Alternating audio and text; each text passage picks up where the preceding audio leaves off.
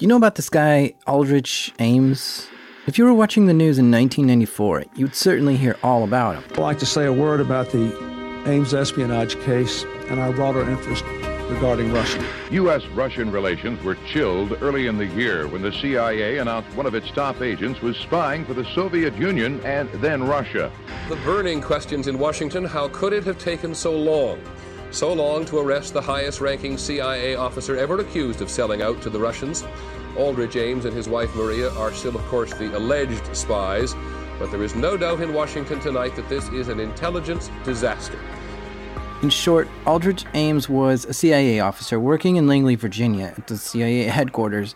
He was responsible for Soviet counterintelligence, which means he was trying to figure out what intelligence information Russia had on the US. As part of his work, he learned about the activity of CIA spies in Russia. At first, I think he was just trying to con Russian intelligence out of some cash. He contacted the Soviet embassy and offered them information that I think he thought was worthless. He asked for $50,000, and they paid up. And I think he felt like he pulled one over on the Soviets. But this crossed a line that he wasn't able to step back from. Any good spy agency knows the most effective way to get someone to give you secrets is to give them money. Aldrich was vulnerable to this. When the Soviets reached out offering more money just to sit and have lunch, he would agree and take the cash. And this was sometimes tens of thousands of dollars. And soon enough, Aldrich started giving up more details in exchange for cash he started giving the names of the CIA spies that were assigned to the Soviet bloc. And quickly, the spies he named were starting to disappear. Russia was capturing and killing the CIA agents that Aldrich Ames was giving them information on. Aldrich gave a lot of information to the Russians, which earned him $4.6 million by 1985. Well, this money changed him. He got cosmetic dentistry done to make his teeth look better. He stopped wearing cheap clothes and was wearing nice suits to work. He bought a $50,000 Jaguar and a $540,000 house, all paid in cash. All this with an annual CIA salary of $60,000 a year. This was suspicious. While the CIA and FBI were investigating the deaths of the CIA agents in Russia, they started looking into Aldrich and found enough evidence to arrest him. He was found guilty of giving information to the Russians and currently is serving the rest of his life in prison. Aldrich was a trusted CIA agent, but he abused that trust. His betrayal led to the deaths of several of his fellow agents. These are true stories from the dark side of the internet. I'm Jack Rhysider. This is Darknet Diaries.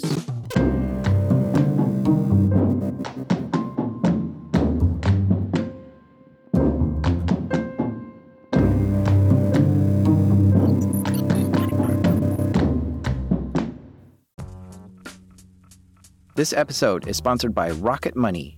Are you like me and pay monthly subscriptions to way too many things? By the end of the busy week, the last thing I want to do is spend time budgeting all my expenses or tracking down customer service teams to cancel subscriptions I no longer use. But this is where Rocket Money can help us both. Rocket Money is a personal finance app that finds and cancels your unwanted subscriptions, monitors your spending, and helps lower your bills so that you can grow your savings. Rocket Money's dashboard shows off this month's spending compared to last month's, so you can clearly see your spending habits. Plus, they'll help create a custom budget and keep spending on track. Rocket Money has over 5 million users and has saved a total of $500 million in canceled subscriptions, saving members up to $740 a year when using all the app's features.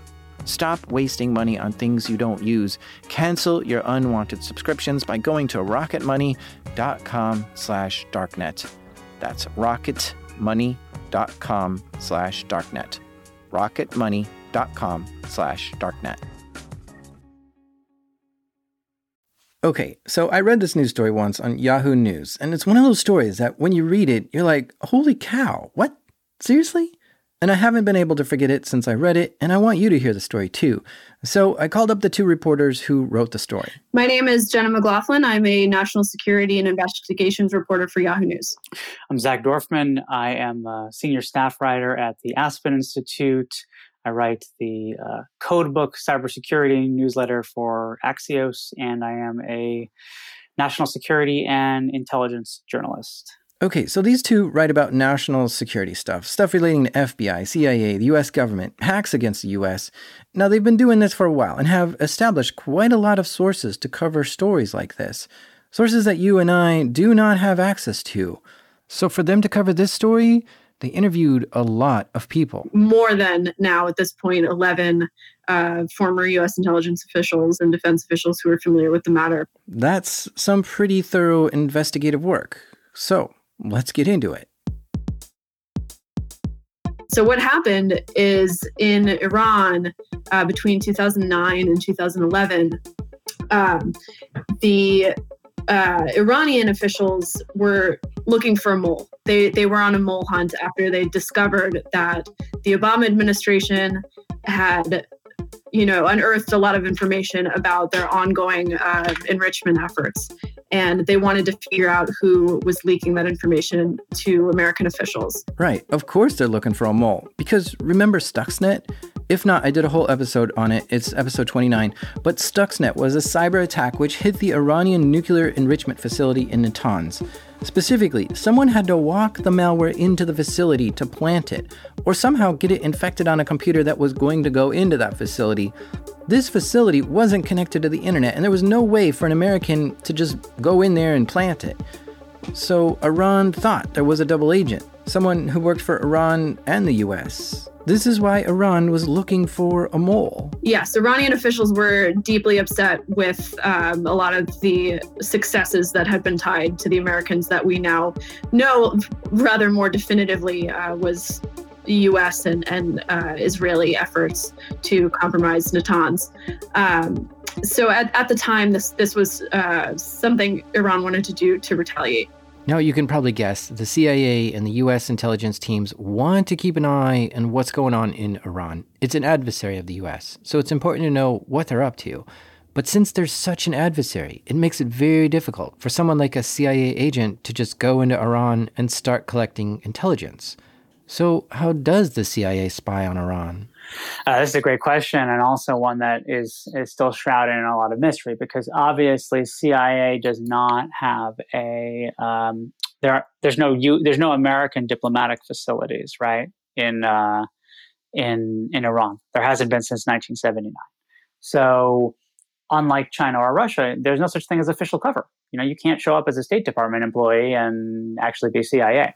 Now, because there's no diplomatic protections for Americans in Iran, this means that whatever CIA agents are in Iran are there illegally. They absolutely must be disguised to go in under a fake name with a fake itinerary. You know, there's a couple things that you can do. One is you have somebody who can go in under business cover um, and potentially communicate with sources that way inside the country, but more realistically, and from my understanding, far more frequently, what you do is you recruit and handle people outside of the country, right? So, Malaysia, uh, the UAE, Turkey, these are places that in the past CIA has had success in recruiting or meeting with Iranian sources. And the Iranians know this. So, it's no great secret to them. Um, in those cases, this is one reason why using covert communications over the internet is so valuable because you can signal to somebody, you know, would like to meet. Somebody says, you know, I'm slated to be in Dubai on, you know, July 4th. And then you do the preparatory work and you plan on meeting. Um, so as time went on, because denied areas are so difficult to operate in, um, you know, having meetings in neutral ground is, is where things really moved. All right, so we should probably cover a few terms for the different types of people involved in CIA spying. First, you have an agent. This is someone who's actually doing the spying or espionage. The person who manages agents is called an agent handler. Information collected by an agent is sent to the analysts. Analysts review, decode, and make sense of the information. Then there are assets. Assets are people who live in a country that's being spied on, and they're knowingly giving information to the enemy. So in this case, an asset might be an Iranian citizen who meets with a CIA agent to give them information. Then there's also sources. And a source is just a person with information that is willing to give to a spy, whether they know that person is a spy or not. Oh, and there's a targeting officer. This person will try to identify the people and organizations that have the critical data needed. There's obviously a lot more different roles, but knowing these differences will come in handy during this story. The covert communications the CIA uses fascinates me. So let's talk about that. The CIA agents need to speak with their assets in Iran, but it has to be very secretive. So, what do you do? Text messaging is totally out of the question because it goes through the Iranian telecom companies, so that can easily be snooped. Emails are no good because what? You're going to use Gmail or something? You're going to trust Google for your top secret communication? I don't think so. Signal and Wire are great end to end encryption messaging apps, but it requires you to download it, install it, and have it on your phone. What if the asset gets their phone taken and looked through? They'll be burned. And the CIA can't just set up some communication server back in Langley, Virginia for people in Iran to dial into, because that would certainly raise suspicion too. So the CIA used something completely off the radar to communicate with their assets inside Iran. So the way that they were described to us, and we understand them, is that they were websites that were disguised as something else. Uh, used as a portal to communicate with your handler. So maybe you're a fan of yoga or you like to read certain books. Uh, so there, it would be a website about those interests, perhaps. And you'd actually be able to log in and access the communications uh, through that. Very interesting. A super secret website that looks like one thing, but is actually a CIA back channel. This way, it looks like you're just on a yoga website chatting with your yoga teacher, and it looks totally normal if somebody were to walk in on you. And you can quickly close the page when you're done.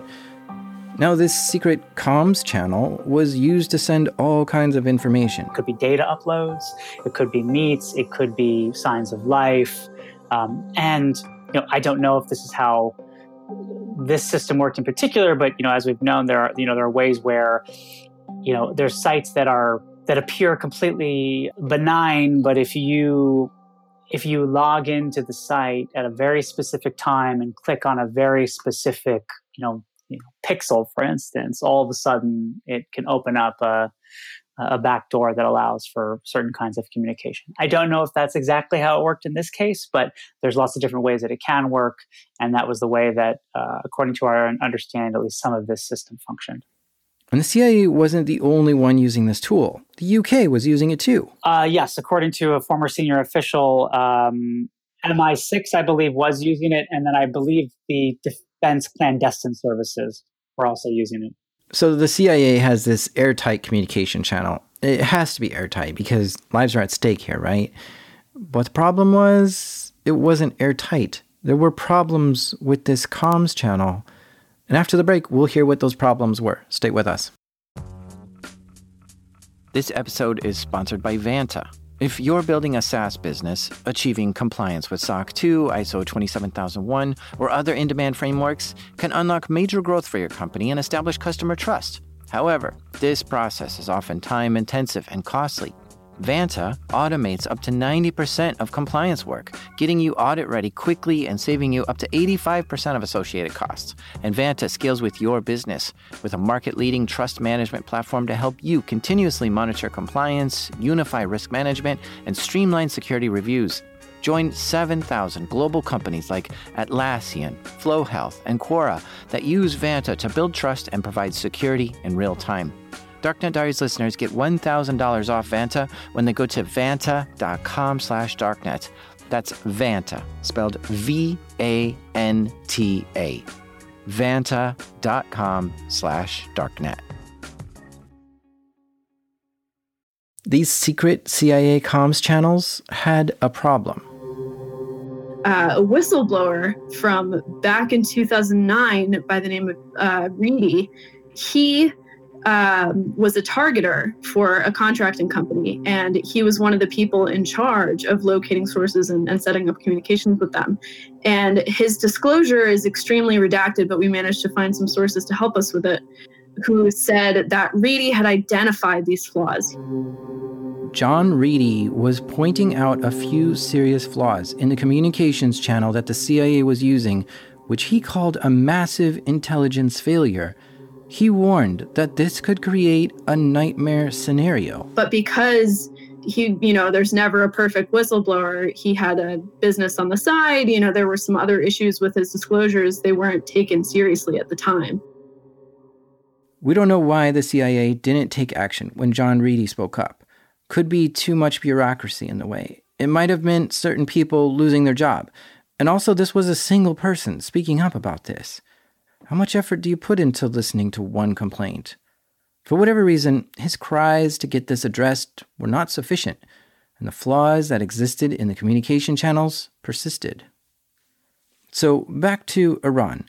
They were looking for the mole who helped sabotage Natanz, and through that investigation, they found a person. It was somebody who the U.S. thought worked for it but was actually a Iranian agent. This double agent knew of one secret website that was used by the CIA for covert communications and gave this information to Iran's intelligence officers. This meant that Iranian intelligence were in the communication channels too, watching what was being said. This was a big problem, but it was a huge discovery for Iran they just hacked into a secret CIA comms channel. Once one of the websites was found, they were able to find others, which made it so that it didn't even really need to be hacked in the traditional sense of the word. It just needed some sort of creative Googling skills, which most average open source intelligence uh, technicians, but you know, even average people now, the, the hordes of Twitter are certainly capable of. Yeah, because apparently there was something in the structure of the website that connected that connected it to other like websites. And so what they did was once you pull that thread and you say, well, you know, this website has certain indicators, they were able to then find other websites with other indicators and then from there, right, then you're then you're playing ball, right? Because then you can sit on those sites, see who logs in, see the traffic, check IP addresses, do all kinds of things to try to figure out who's using it and when. Whoa, now Iran has access to multiple covert CIA communication channels? This is not good. This is really not good. This means they can listen in on whatever data the CIA is getting from Iran, what operations they're planning, who's moving around out there, and where people are meeting. Where people are meeting Iran now knows where the CIA agents are going to be because they're listening to the communication channels for meeting places. So at, at that point, uh, it really spiderwebbed from there. So the Iran, Iranian officials used that information to uncover a vast network of sources within their country and abroad. So Iran got to work. They listened in on the channels and waited for a scheduled meet between an Iranian asset and a CIA agent. Now, the meet might have been in Iran, or it might have been in another country. You can let them go to Dubai and trail them in Dubai and and surveil them and and then and, and you probably want to do that, right? Because guess what? If you do that, then you have a body on their handler, right? Then you have you have a photograph, and then you can then you can you can uh, uh, surveil their handler, and then if you surveil their handler, you can maybe figure out an entire network of CIA officers, right? And then you have somebody else keep following the CIA asset. You wait for them to get back on a plane to Tehran. They land in Tehran. You arrest them. That's got to be an interesting conversation. Imagine you're an Iranian going home, and the police stop you at the airport and ask, Why did you go to Dubai to meet with a CIA agent? Uh, in Cuba, during the Cuban Missile Crisis, CIA agents tried to recruit Cubans to help spy on Cuba. And the CIA thought they had a decent network of spies in Cuba working for them. But as it turned out, Cuba knew every time when a CIA agent recruited a new Cuban spy, and they would talk to this Cuban spy and get them to work for Cuba. As a result, all of the CIA's assets in Cuba were actually working for Cuba. This means the counterintelligence that Cuba collected in this time was amazingly good. So when Iran's intelligence officers saw Iranians meeting with CIA officials, I wonder what they actually did to their own Iranians. Arrest them? Flip them to become double agents? Or kill them? These are all possibilities. So, after Iran gathered enough intelligence, it was time for them to strike. Iran was setting up sting operations for these meetings and started capturing CIA assets and agents. So many people were held, uh, they were imprisoned. Those were the lucky ones, because Iran was also killing some of these people they captured. One by one, people were disappearing never to be seen again. It's not clear if it was CIA agents who were killed, or officers, or handlers, or targeters, or sources. Well, we do know that some sources were killed, and these are people who lived in Iran and were caught giving secrets to US spies. And this drastically impacted the intelligence the CIA was getting from Iran. And it would have been tragic enough if CIA agents were killed because of this counterintelligence but things got worse for the CIA. Iran was sharing this with its allies and, and our adversaries. So that information was passed along, we're told, not only to Russia, but also to Chinese officials. And it's not like these countries did not share intelligence information at times, but what US officials started seeing was sharing on counterintelligence information. And that was considered that was considered notable because when you start sharing that information, it requires a great a greater degree of trust because you're sharing with services that are actively spying on you. Right? The Iranians are spying on the Chinese, the Chinese are spying on the Iranians. And if I remember correctly, uh, around that time, I believe a high ranking Iranian counterintelligence official traveled to China or vice versa. Um, and this was seen as also a, a notable sign around the time that uh, both networks in both countries were being wrapped up.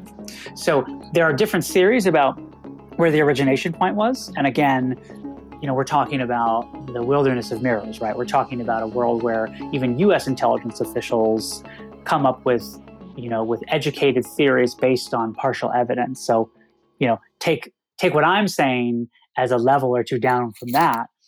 But the consensus seems to be that the Iranians discovered something first via a mole or a double agent, I should say. The Iranians ran a double agent, and the Iranians began to realize what was going on with the covert communications tools being used within their borders, and then may have passed some of that information to their Chinese counterparts, who then did even more work on breaking that apart and using that to uh, hunt down all the US intelligence assets within China.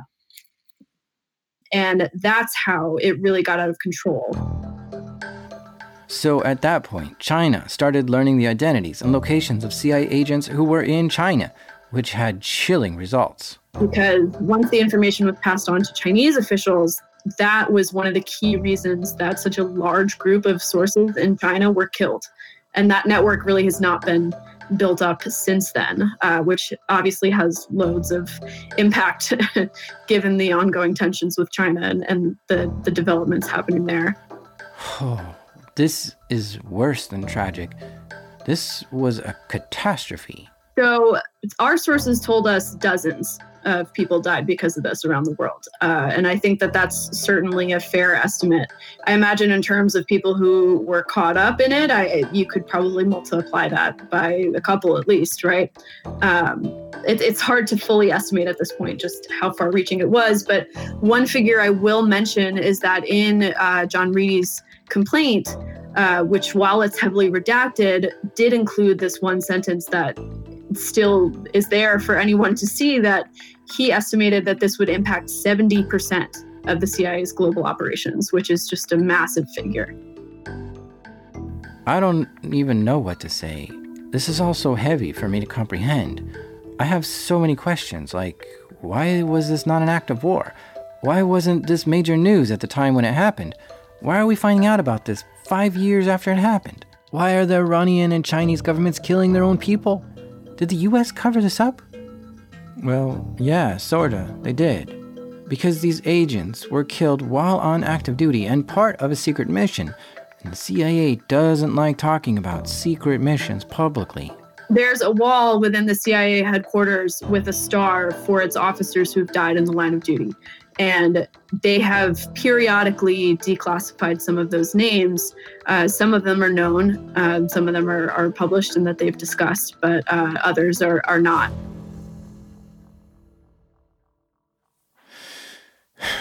So it's been seven years since all this happened. What has the US government done in response to this? Well, it's hard to say, since so much of what happens in the CIA is shrouded in secrecy. If you are looking for things in the public record, um, there was a uh, a panel at CNAS. Former uh, chair Mike Rogers was discussing a couple intelligence failures that he had to deal with during his time as chairman, uh, and he mentioned specifically a communications failure. Okay, so I have that clip. This is Mike Rogers speaking at CNAS, which stands for the Center of New American Security. It's a Washington based think tank which focuses on national security. Now, Mike Rogers was the former director of the NSA, and he's talking about investigations he did to help the CIA. The kind of investigations we did, we did things like uh, Inside that didn't ever make it public for um, how our sources and uh, assets and agents communicate with each other. If you recall, we had a we had some some blips and so Dutch and I sat down and said, we're not putting up with this. We generated the resources and, and, and did our own internal investigation to try to fix this problem. It was a serious problem that we thought needed to be fixed. Hmm, that's not really specific. All he's saying is that he investigated a communications blip in the CIA. He could be talking about the story, but his comments don't really confirm any of the details. And that's the only time anyone in US intelligence has publicly acknowledged this situation. Regardless, I sure hope they did an investigation on this.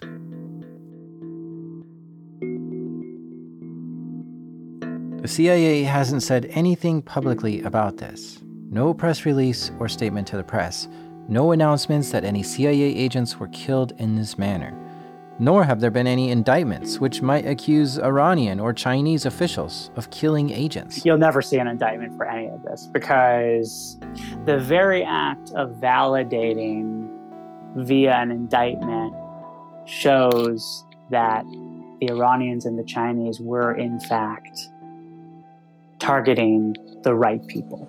You know, it's not, it's illegal to spy, right? So they don't want they don't want any further disclosure about what occurred, why it occurred, the process behind it, and they certainly do not want to open up the Pandora's box of um, an American legal proceeding with discovery. By the way, I mean, so you you know a defense a defense attorney would be able to theoretically dredge up some you know because they have to defend their client, right? Um, none of that will ever see the light of day.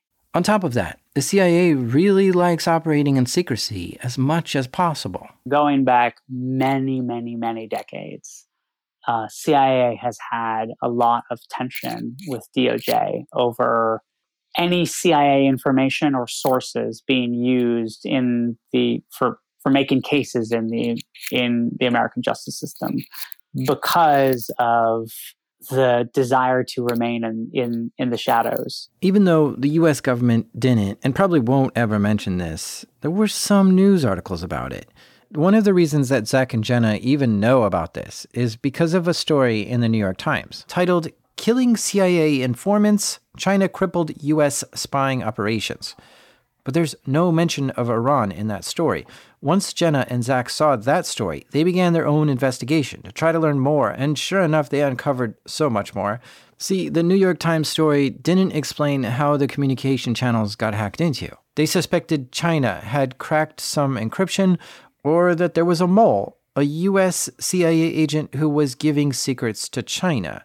And in fact, the New York Times named the mole who was suspected Jerry Lee. A former CIA officer was arrested this week on charges of mishandling classified information.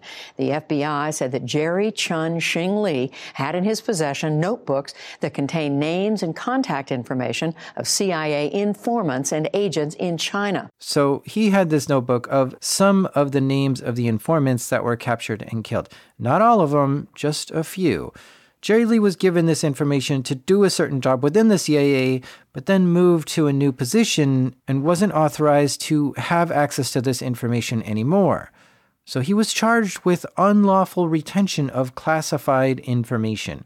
So he might have helped the Chinese identify some of these informants. However, uh, based on our sources' knowledge and how um, how quickly many of these sources were rolled up, they believed that it had a lot more to do with this technical problem.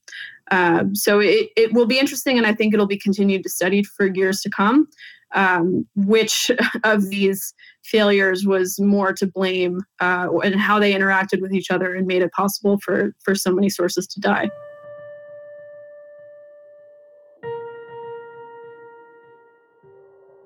I'm still a bit baffled that there weren't more reports in the media about the people who were killed.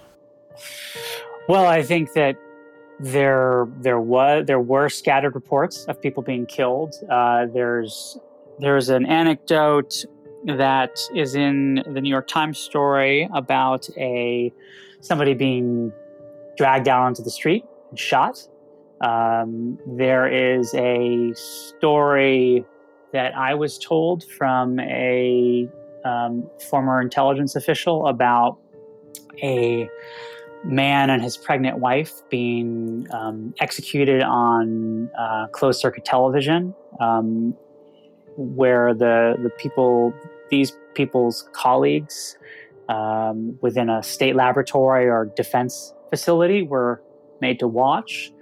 Um, that stuff has leaked out, but you have to also account for the fact that you're talking about closed societies, right? And if you're also talking about individuals who were spying for the US government who were working high up within the Iranian and Chinese national security or foreign affairs bureaucracies, uh, they keep a very, very tight lid of information about that, right? If you're an Iranian intelligence officer working for the MOIS and they discover that you're you are spying for the Americans, they may or may not decide to publicize it. But if they didn't publicize it, it leaking out to the US press would be very unusual.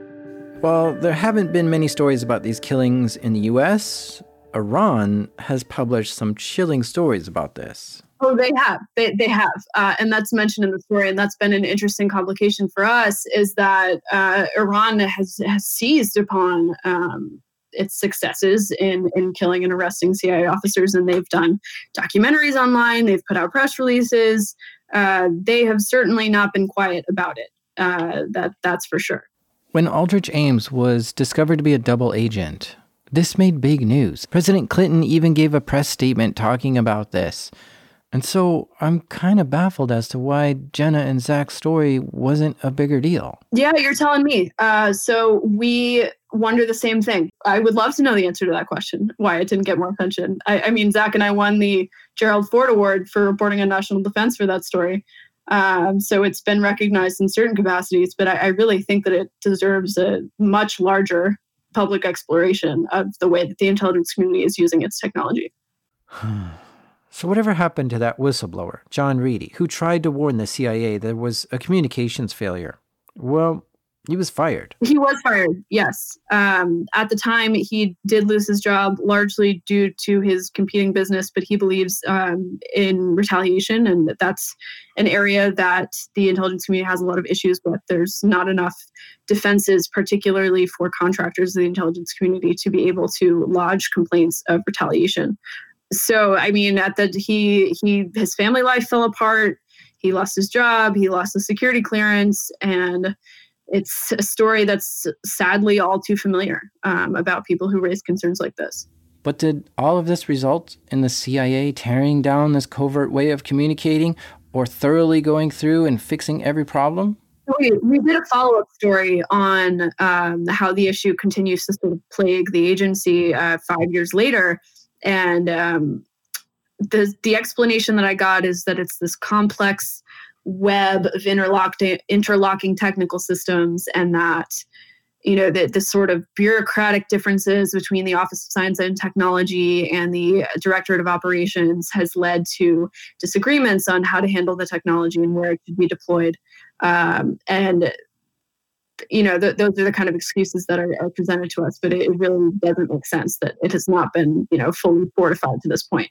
And i mean at, at a certain level you could get to the point where you just say technology is not secure. And you know any instance that you use it needs to measure those risks and those benefits.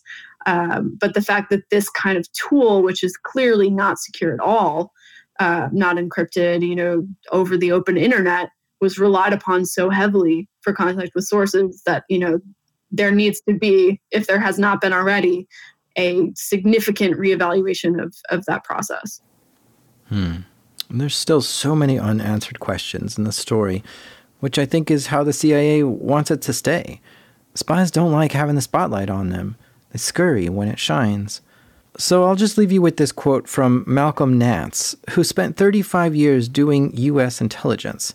He says, For an old spy and codebreaker like myself, nothing in the world happens by coincidence.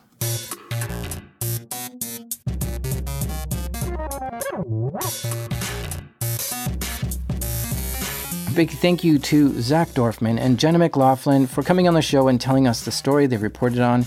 It's amazing how they were able to find so many details on this story and publish it. If you like this show and it brings value to you, consider donating to it through Patreon. By directly supporting the show, it helps keep ads at a minimum. It helps us make the show, and it tells me that you want more.